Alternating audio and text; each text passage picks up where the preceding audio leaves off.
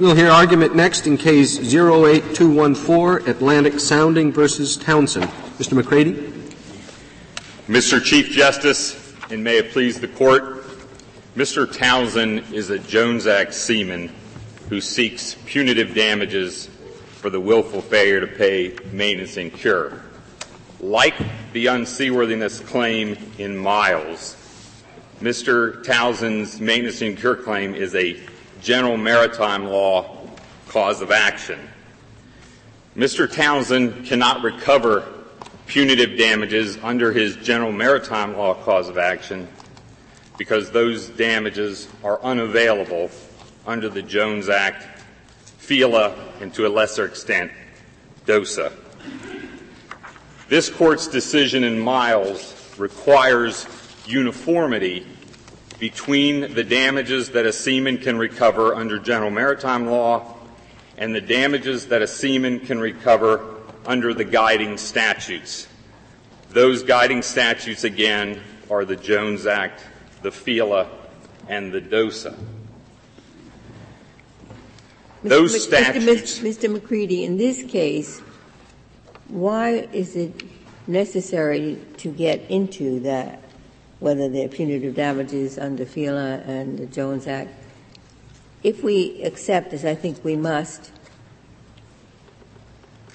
Townsend's allegations to be true, he has said that Atlantic, as a matter of routine, puts in a boilerplate complaint for declaratory relief, reciting all the reasons why somebody could not get maintenance and cure, even though that is patently false. The allegation, for example, that he deserted his post, he says it's false. He says the allegation that he falsified his application for employment is false. Accepting that to be true at this stage, isn't there some kind of punitive measure to be taken against a litigant who abuses the court process in that way? First, Justice Ginsburg, those are just allegations.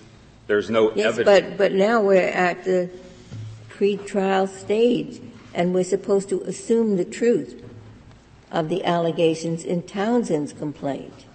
We're assuming they may well turn out to be false, but at the threshold, under 12b-6, we accept those allegations as true and then determine whether a claim is stated. Well, if those allegations are true, there's no distinction between the willful, wanton misconduct that traditionally has been the subject of the dispute about maintenance and cure and punitive damages, as opposed to those allegations. But let's take this out of the maintenance and cure box altogether, litigation generally. If a court determines that a litigant is abusing the court's process by filing false pleadings, is there a remedy, and if so, what is it? Yes, Justice Ginsburg, there is a remedy, and that's what Vaughan v. Atkinson provides. In that case, this Court looked at abuse of the litigation process and determined that the plaintiff in that case was entitled to attorney's fees. I thought that all that was at stake there was whether the employer wrongfully withheld maintenance and cure that was owing. The allegations made by Townsend go far beyond that they just unreasonably denied him maintenance and cure. They suggest that this litigant, as a matter of practice, standard operating procedure, makes false claims before a court. And my question to you is, isn't across the board there a sanction, wholly apart from the particular claim, for a litigant who abuses the court's processes? I think there's a number of potential sanctions. I mean, there's Rule 11, there's the natural discretion of the court. Is any of them called punitive damages? Do you know of any case in which a court has? No, I do not. And punitive damages, of course, requires that you first find the guilty person to lose the case. So what if a person makes these terrible allegations but ends up winning the case anyway? And then, well, you couldn't impose punitive damages. I agree with — We've got to call it something else, don't we? I agree with your position there. And what I was trying to answer the question is if someone does abuse the litigation process, that is what Vaughan versus Atkinson addressed. And it awarded attorney's fees, which are unusual. It is an exception to the American rule. And it is a deterrent for anyone to try to play fast and loose. How many years? But do you read Vaughan versus Atkinson as necessarily implying that punitive damages would be inappropriate? I mean, I can't quite find the negative that you want me to find, I think, in Atkinson. True, they didn't talk about punitive damage. They said damages are appropriate, and attorney's fees in this case was what the district court gave. We're going to affirm. But there's nothing there that said punitive damages are inappropriate. No, the dissent mentioned that, but you cannot speak for the majority opinion. But up until Vaughan versus Atkinson, in the history of the United States, there was never a holding where punitive damages were awarded to a Jones Act seaman for the failure to pay maintenance and cure. It was only after Vaughan versus Atkinson, after the dissent mentioned that concept, that the issue ever arose in the history of Supreme Court precedent, circuit precedent in this country. Whose dissent was that? I'd forgotten that. Whose dissent was it? Rico? Stewart. I do not believe it's coming Justice Harlan, but I just cannot say off the top of my head who wrote the dissent. But you said never in the history. I mean, there are examples like the ancient Nancy case, where the damages, whether they were called exemplary, but when you say never, has there been before or after punitive awards? But there is precedent, the Nancy case in this court, cases in lower courts, there have been punitive damages awards in maintenance and cure cases. Justice Ginsburg, I made the distinction between there is no case in the history of the United States before Vaughan versus Atkinson awarding punitive damages to a seaman, a Jones Act seaman, for the failure to pay maintenance and cure. The case that you refer to, the Amiable Nancy and other cases, they apply to general maritime law with respect to collisions, now with respect to pollution, and that's a broader context. But if we look at the history of general maritime law, if we look at, for example, Calhoun, there's the critical distinction between non-seafarers and seafarers. If we look at Latsis, there's a critical distinction between seamen and longshoremen. And those status, they define the class of persons that we're looking at to see whether they can recover punitive damages.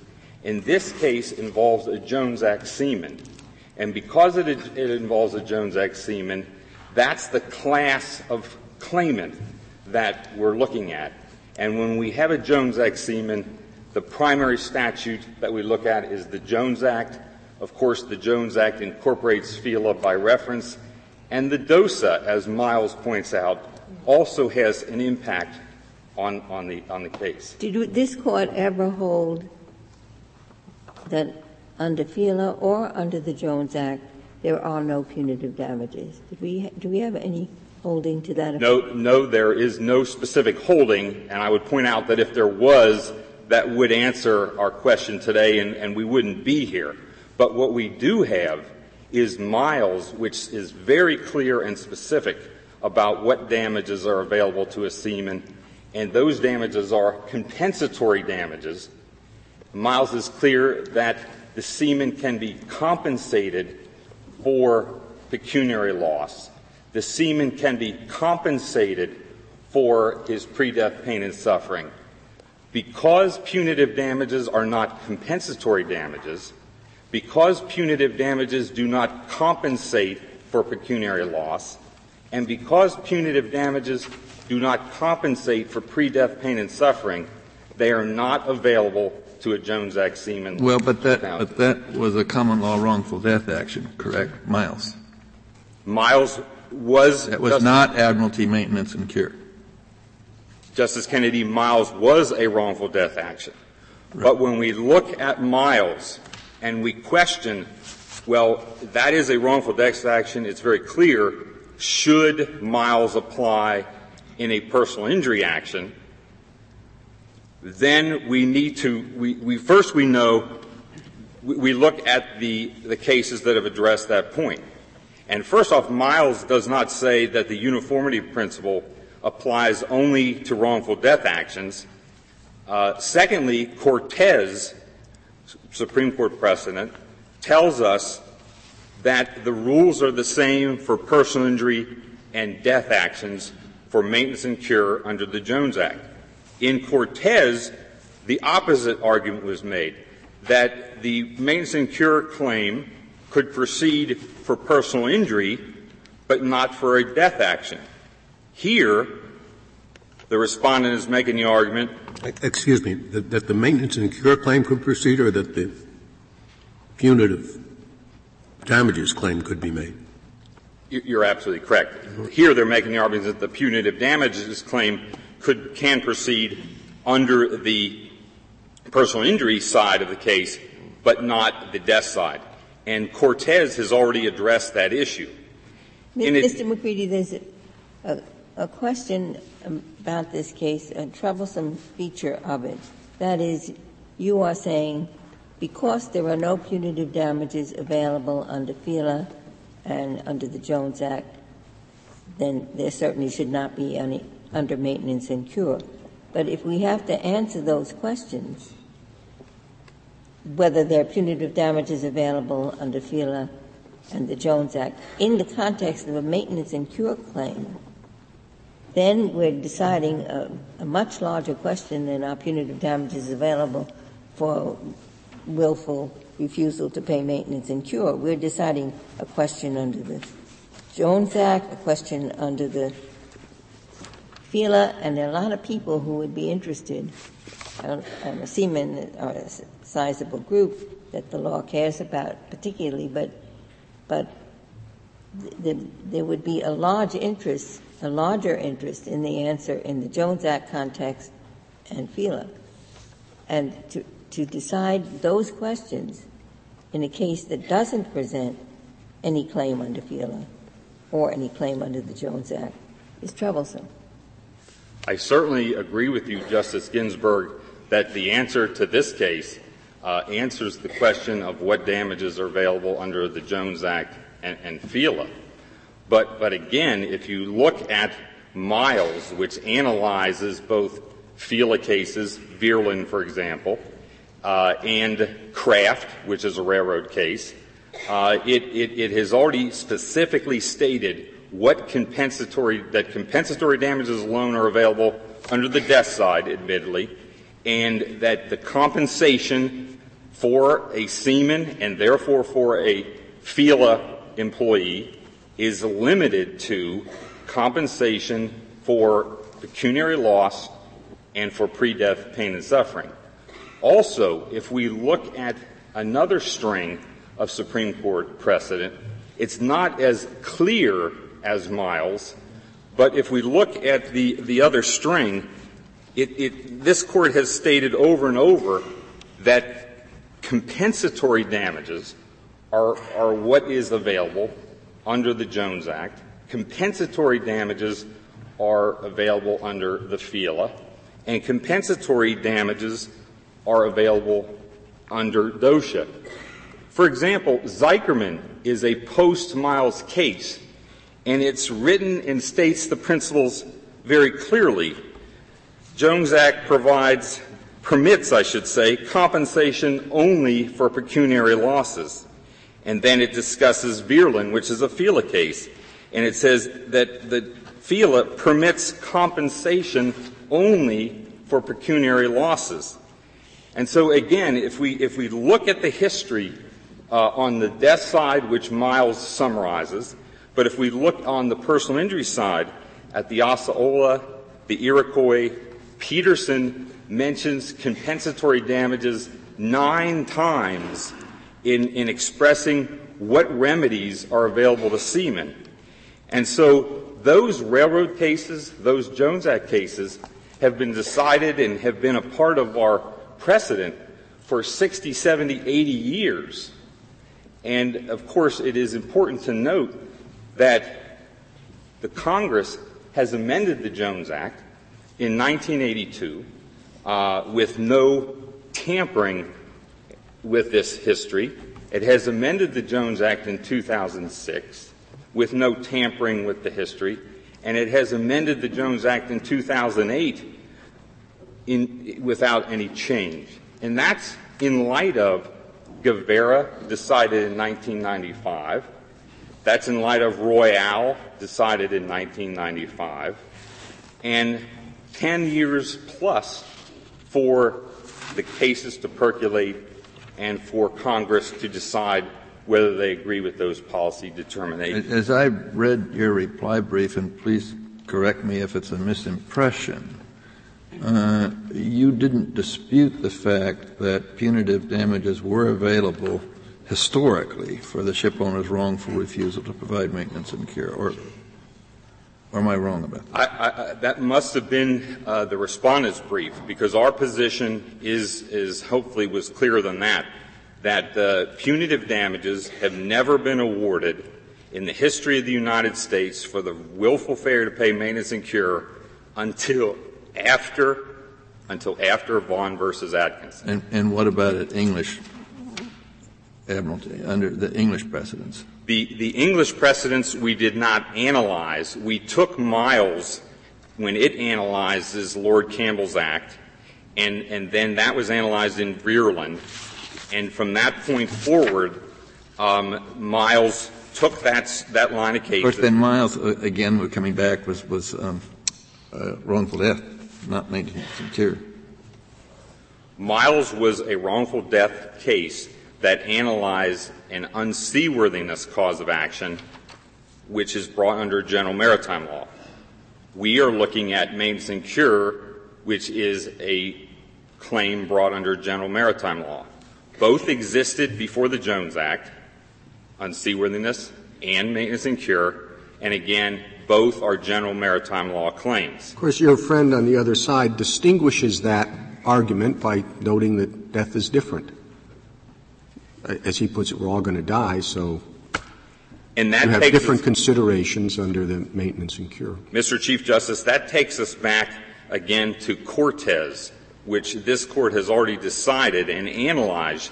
Should we distinguish between a death action, maintenance and cure action under the Jones Act, from a personal injury action? And the unequivocal answer from this Court is no, that you should not treat them differently. There's no logic for treating them differently.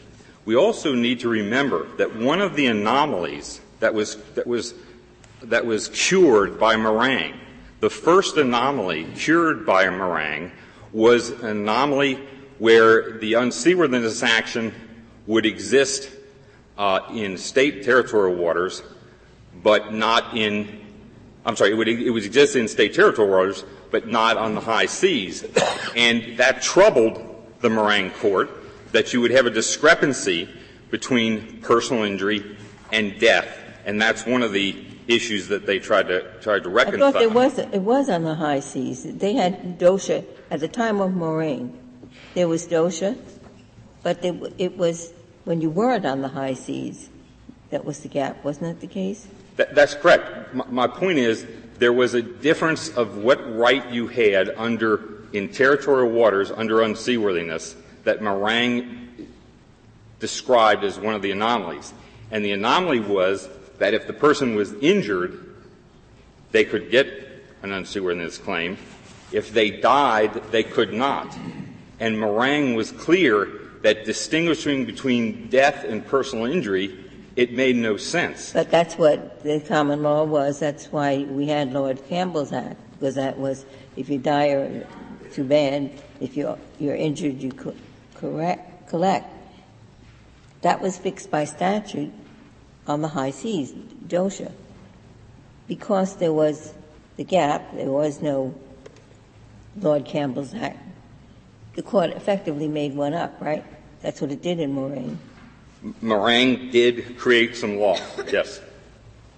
Let me try to answer the question. But I just, and you can go ahead of that, answer that question without my interrupting, but my assumption from reading the amicus briefs in this case is that punitive damages were awarded in some maintenance and care cases, A, as simply part of the overall award. They weren't separated out, but it was part of the measure. And B, that some American courts, American judges, including noted admiralty judges, awarded in some cases punitive damages in maintenance and care before the modern cases, Moragne and so forth, that you're, and Miles, that you're talking about. Is that incorrect? That is incorrect. If you read the cases cited, and they have their roots in some law review articles that are critical of Miles, that don't like the Miles decision. But if you read those cases, I'm talking pre-Miles. And I'm saying the cases that are cited in those law review articles, the purpose of the articles is to criticize Miles. Those cases do not stand for the proposition that they're presented for in the law review article, and they do not stand for the propositions that they've been presented to this Court. They are not giving an award of punitive damages for maintenance and cure in any of those cases. How many would you say there are in a typical year maintenance and cure cases? About, roughly. I mean, say in the 20th century, 1980, 1990, if you have any guess at all. Justice Breyer, because maintenance and cure is so often linked to the Jones Act and the unseaworthy cause of action, and because of the leverage that can be brought with punitive damages, they are virtually included in every seaman's case from the get-go. So how many would you? And I would have to estimate, just extrapolating from my own experience, thousands of Jones Act cases are filed in the country every year. And they usually have maintenance and cure aspect. Necessarily they do. You could get punitives under the Jones Act or not? You cannot recover punitive damages under the Jones Act. What about unseaworthiness? You cannot recover punitive damages under unseaworthiness, because that's the same rule that Miles already decided. Mm-hmm. Miles decided an unseaworthy. Okay, so if I have about 30 cases, we found about 12 in the period around 1980, 2000, where they do give some punitive damages. And I hope I was clear that the can of worms was opened by Vaughan. No one awarded it. No one thought about it until after Vaughan. All right. Then I found about 10 cases in the period before the Jones Act where there was something given, punitive damages have been given for something, and there was something sort of like maintenance and cure in there. There are some pre-Jones Act cases like the Amiable Nancy that talk about punitive damages, and there are some cases where some seamen have not been treated very well. But a specific look at the cases reveals that there is no pre-Jones Act case awarding punitive damages. Over here, there's one called Unica v. U.S.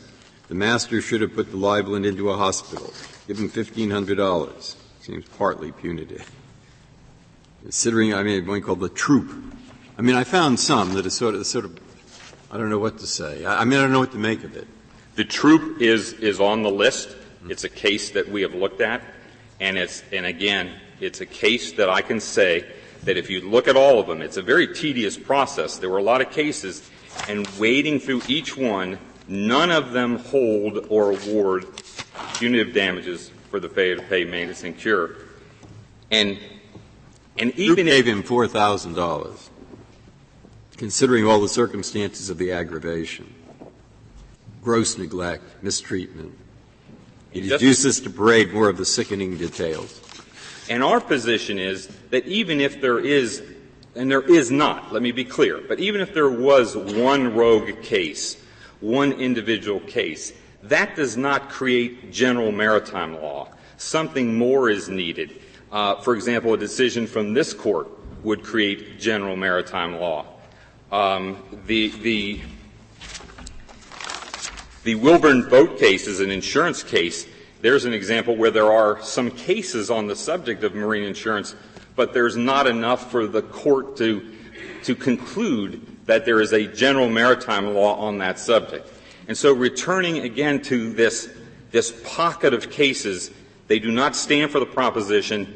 Even if they did, if you'll notice two of them, it's the same district court judge who is making the noise that he would have done this or he might have done this. And our position is that one district court judge does not create general maritime law by mentioning the possibility of punitive damages in one case. We're much more comfortable relying on this Court's precedent, the line of cases that builds from Moragne to Higginbotham and culminates in Miles. We're much more comfortable looking at the history of the damages awarded by this Court to seamen where it uses the term compensatory damages, compensation for, over and over and over, without any mention whatsoever of punitive damages. The punitive damages problem did not crop up until Vaughan, even though now everyone seems to agree Vaughan did not hold that punitive damages were available. I would also just like to mention all the circuit court cases addressing this issue hold that Jones Act precludes punitive damages, and any circuit court that has addressed this issue since Miles likewise specifically holds punitive damages are not available for the willful failure to pay maintenance and cure. I'd like to reserve my remaining time. Thank you, counsel.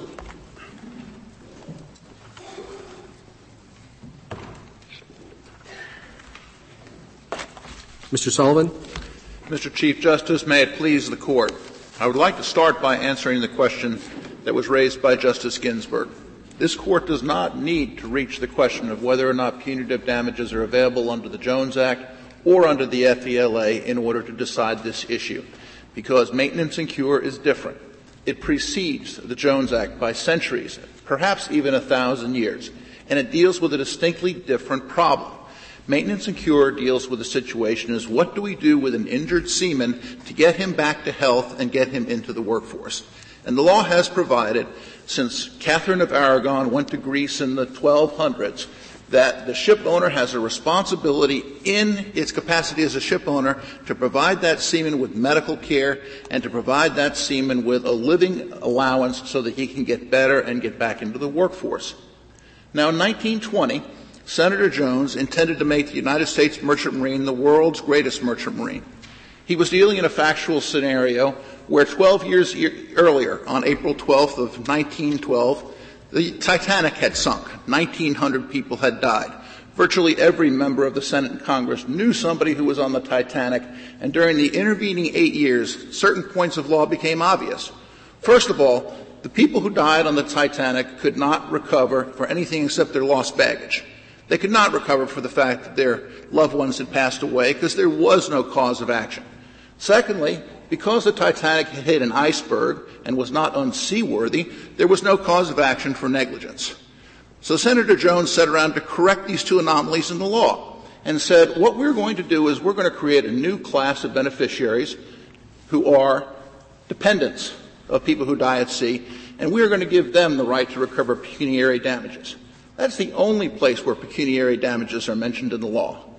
And then it said, and as to seamen, we're going to give them an additional right, a cumulative right on top of unseaworthiness, and that's going to be negligence. It never sought out to touch maintenance and cure. Maintenance and cure has been something that's been monitored by the courts ever since its inception, and it's a self-regulating system. Before Guevara, ship owners regularly provided their employees with medical care without asking the question.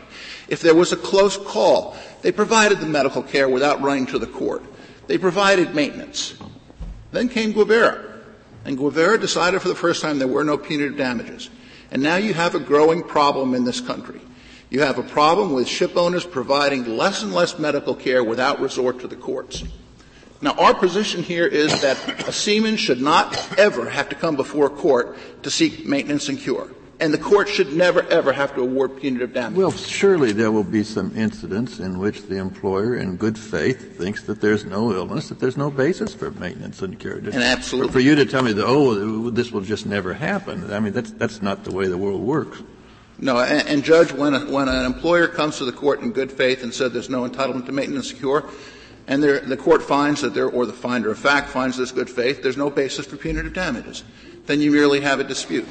But the situation, well, of course, there are going to be disputes, and the question is whether or not, just from the standpoint of fulfilling professional responsibility, in almost any maintenance and cure action where the counsel for the plaintiff thinks that, and for the seaman thinks that the employer has been remiss, he doesn't add the punitive damages complaint. If we agree with your position, which changes completely the settlement and the bargaining aspect of the case, but you can address that. Well, and I agree, Your Honor, that is a prospect and a possibility, something which I personally abhor doing. I mean, you should only plead punitive damages when you have a good faith basis for doing it and you believe you will survive a directed verdict. It should not be thrown in to every single complaint. And I'm not denying that some counsel will do that. But what I'm saying is that today, in 2009 and 2006, there are actually ship owners who are, as a regular practice, denying their seamen medical care. I don't know why that is. Perhaps it's because it's expensive now, more expensive than it's ever been. Perhaps it's because there are safety nets that will allow the seaman to seek Medicaid, and so the taxpayer will pay for it. Whatever the motivations are, it's a growing trend that we're seeing. How many of these seamen who seek maintenance and cure are represented? I mean, what is the incidence of representation for maintenance and cure claims as distinguished from Jones Act negligence-type claims? Was it the possibility of large recoveries for pain and suffering? Judge, I'd be picking a number out of the air, but I can give you anecdotal evidence of this. In the Fifth Circuit, attorneys who regularly do maritime personal injury work tell each other, we talk about the fact that you can't afford to represent somebody who's got a maintenance and cure case that's not combined with a Jones Act case. And there are a number of practical reasons for that. You have to pay all the experts. And it's very expensive to bring these cases. You have to hire the orthopedic surgeons, the radiologists. You have to pay for the tests.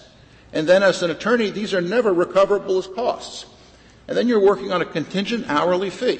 If you win your case and you prove that there were willful, wanton, callous in denying maintenance and cure, then you might get a portion of your attorney's fees back. Now, you may do that as a pro bono matter on occasion, but you cannot rely upon the fact that attorneys will take these cases. What is joining it to a Jones Act case help? Well, because when you join it to a Jones Act case, you have the substantial possibility of getting either a settlement or a verdict at the end of the case, which is going to compensate the attorneys for taking on the maintenance and cure case as a portion of it. And so consequently, if somebody has a serious accident, it falls under the Jones Act, and there is a maintenance and cure count, the attorney will handle all those together and feel adequately compensated. But the point you're making is that the recovery under the Jones Act can be very large, and the attorney on a contingent basis would get a piece of that. Exactly, Your Honor. Because it would be swelled by the pain and suffering damages, which are not available in maintenance and cure. That's correct, Your Honor. What is the pre-Vaughan case that awarded punitive damages in a maintenance and cure case? Judge, first of all, I would cite to you two cases. The Rolfe case, which is a 1924 Ninth Circuit case. Any case from this court? No. Okay. This issue did not come before this court. It hasn't come before this court under FELA or the Jones Act either, the punitive damage question. It has not, Your Honor. Rolfe was maintenance and cure and personal injury and unseaworthiness. So we don't know which aspect of the case led to the punitives. We don't, but we know that there was outrage on behalf of the court. And unfortunately, and I think as Justice Souter pointed out — Is it the case that we can't find a single pre-Jones Act case where punitives were awarded what was sought was maintenance and cure? I found some, but they seem ambiguous to me. Well, Judge, I would say that — What's your best? I would say that the best are the Rolfe and the Margarita, which were denials of medical care where the damages were enhanced because of outrageous conduct. But to say that, Judge, is there a case that says this is maintenance and cure, we're going to award punitive damages, that's not been done. So we have a history all the way back to Catherine of Aragon, and what we've been able to find in these pre-Jones Act cases is really two or three.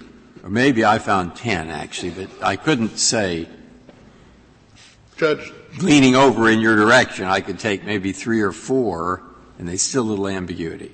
But I give them all 10, that's still 10 out of hundreds of years of history. Well, let me respond to that in a couple of ways. First of all, punitive damages are part of the common law until taken away by Congress.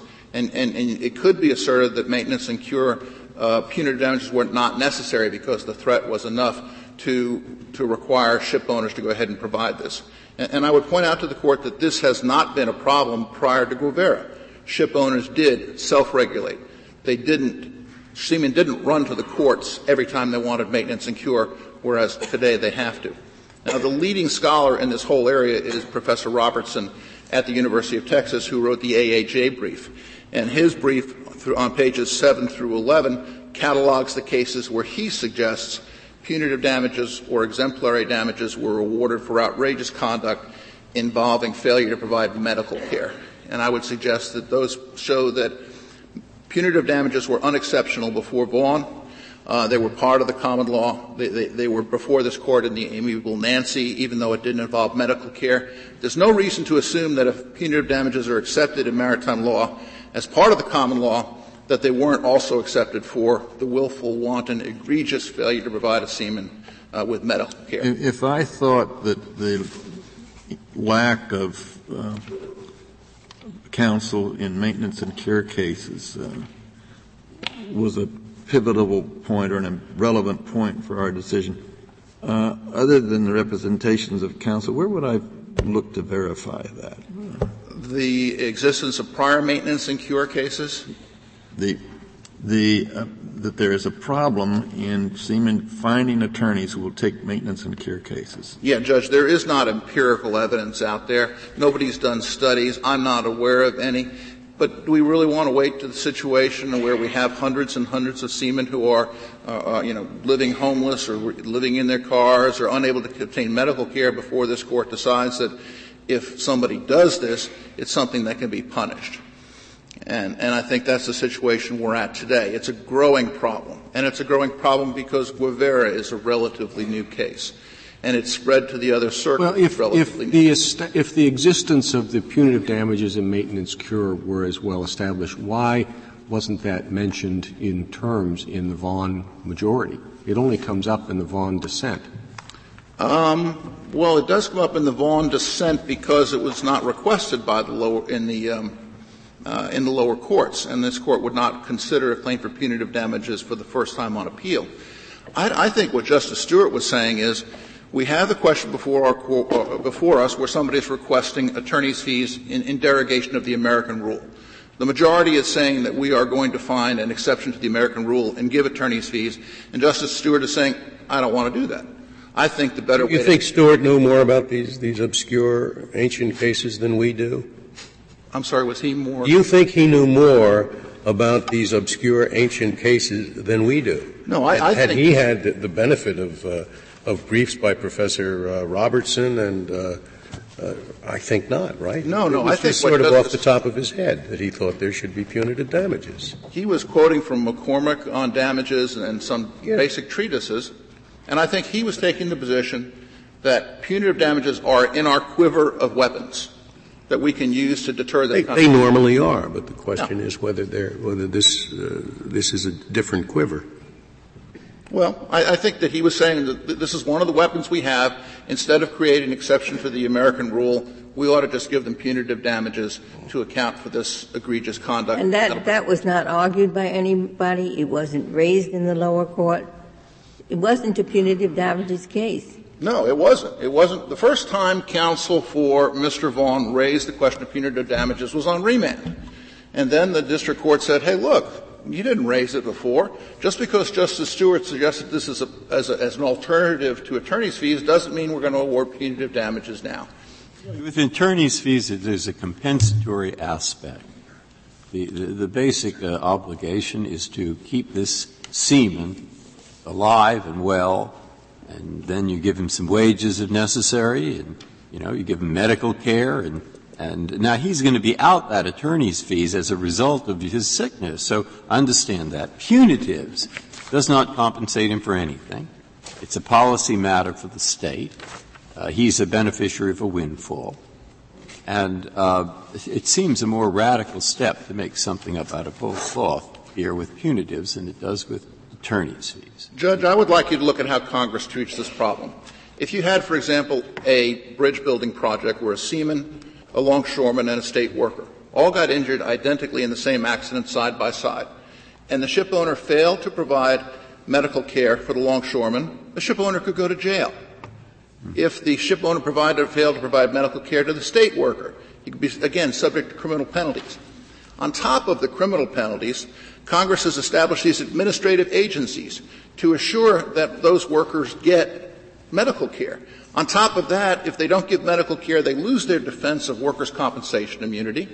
They lose the defense of assumption of risk, contributory negligence, and they are subject to personal liability, not just corporate liability. Maybe it would be a good thing, but yes. The problem here is it has pros and cons.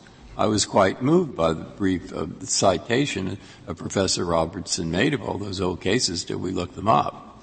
And then I found they seemed to stand for a little bit less than I had the impression they stood for. And so we'd be making this up out of whole cloth, it seems to me. I don't think so, Your Honor. What I think you'd be saying is this is part of our power as a common law court. And just because we haven't we've abandoned that. Miles, because Miles says don't do that. Exactly. We've abandoned that in this area. We've said that what we do with these admiralty causes of action, we should be guided by what Congress has done in the Death on the High Seas Act and in the Jones Act. Well, do you acknowledge that there are no punitive damages available in the event of death? Yes. Well, now, you want to talk about what's a sensible system and what is not a sensible system. You know, in the days when Massachusetts used to have when I was in law school, they had a compensation limit for wrongful death, but there was no limit for pain and suffering for negligence. And you know, the line was back her up again. Back her up again, Sam. She's not quite dead yet. I mean, Judge, is this going to be the same thing where, you know, the ship owner says, well, you know, if I treat him badly enough that he dies, I don't get hit with the punitive damages. I would hope that would not be the case. Yeah, but it's invited, isn't it? Well, I don't think it's invited, Judge. There are reasons why that there's this anomaly that there are no punitive damages for death. And that's because in 1920, when Congress created the Death on the High Seas Act, there were no any kind of damages. There was no recovery at all. And so Congress preempted this field of death, and it said that death cases shall be decided under the Death on the High Seas Act. But Congress has completely stayed away from the area of maintenance and cure. It hasn't enacted administrative remedies because the Court has always been the one who has decided what's appropriate. And this Court, as a matter of its as maintaining its court docket and maintaining these remedies, has the right and I think the obligation to say, we're going to keep these cases out of the court by awarding punitive damages when somebody willfully denies this right, when somebody willfully withholds medical care. And I think if you do that, you're going to see these cases are going to disappear. Seamen are going to start getting their medical care again. They're not going to be coming to the court every time they get injured saying, I haven't gotten my back surgery. I haven't gotten my rotator cuff surgery. And it's sort of a matter of court administration to well, I'm not sure I follow that. We're in other areas where we allow punitive damages, it hasn't resulted in the cases going away. Quite the opposite, it seems. It has given rise to a variety of claims on both sides. But this is a very narrow area of law, Your Honor. We're talking about, are you giving the seaman the medical care he needs to get to maximum medical improvement? And that's all it is. But the normal medical malpractice area has given rise to a lot of punitive damage litigation. I don't know why this would be any different. I think this would be different because all we're talking about is, does the seaman get the surgery he needs? If he doesn't get the surgery he needs and he gets worse, or he continues to stay ill, or he continues to stay in pain, then the ship owner should be punished. But it certainly makes these maintenance and care cases a lot more attractive to the plaintiff's bar, doesn't it? I mean, one of your complaints was there's just no money in it. The claim is not for that much. The goal here, Judge, is not money. The goal here, I think, of course, it shouldn't be the goal. But we're inquiring into the question of whether granting punitive damages will increase or decrease the number of lawsuits.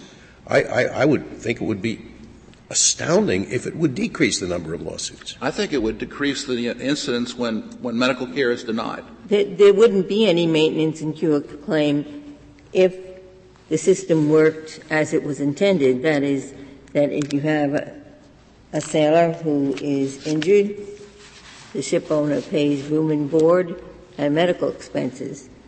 That's all it is, Your Honor. Just say if the ship owner will treat the seaman fairly, will follow the doctor's recommendations, get him to a doctor, give him treatment so he gets better. You're saying there may be more claims for punitive damages, but there won't be more awards of punitive damages because there won't be this willful and wanton, callous disregard of the seaman's rights. And so I would suggest that, in fact, that in this narrow area of the law, if you impose punitive damages, actual punitive conduct that deserves punishment, will go down, and it will go down rapidly. I wish it were as clear-cut as that. I mean, what if the seaman says, I should have had this very expensive treatment, and the ship owner's medical counsel had said, no, this treatment is not necessary. Is that a punitive damages claim? I bet it is. I don't think so, Judge. I think those kind of cases should be weeded out on summary judgment by the courts and by the district court, because we're only talking about the willful, wanton, and callous withholding. Well, he's going to say that was willful and wanton. I obviously needed this more expensive treatment. He just didn't want to pay the money. And the district courts are going to have to make a judgment as to the bona fides of that case. But I think that you're going to find that it's very rare when somebody's going to act callously when the potential on the other side is that they're going to be have punitive damages awarded against them. And that therefore this is going to be a corrective mechanism that's going to do away with the problem we currently have now and make the plight of seamen better. Well, I mean, whether it gives rise to more litigation or not, it still is significant, and that it'll give rise to greater costs on the part of the shipper, which will be passed on, as is the case in a lot of areas where you have punitive damages, they'll be passed on to the consumer. Well, if the punitive damages are awarded, but the hope, of course, is that... No, even if they're not. In other words, you were saying, look, to avoid punitive damages, the ship owner is going to make sure that that more expensive test is provided. It's going to err on the behalf of the seaman. Yes. Well, that doesn't mean there are no costs involved in ruling in your favor. That's true, Judge. But here again, we're balancing the interests of somebody who's injured and whose condition may become permanent and incurable by virtue of not getting prompt care, as opposed to the limited cost to the ship owner of providing a doctor who's going to determine what the best care is. And that's all we're asking for, is the best care that medical care can currently provide to get the seaman to maximum cure. If there are no further questions. Thank you, counsel. Thank you, Your Honor. Mr. McCready, you have 3 minutes remaining.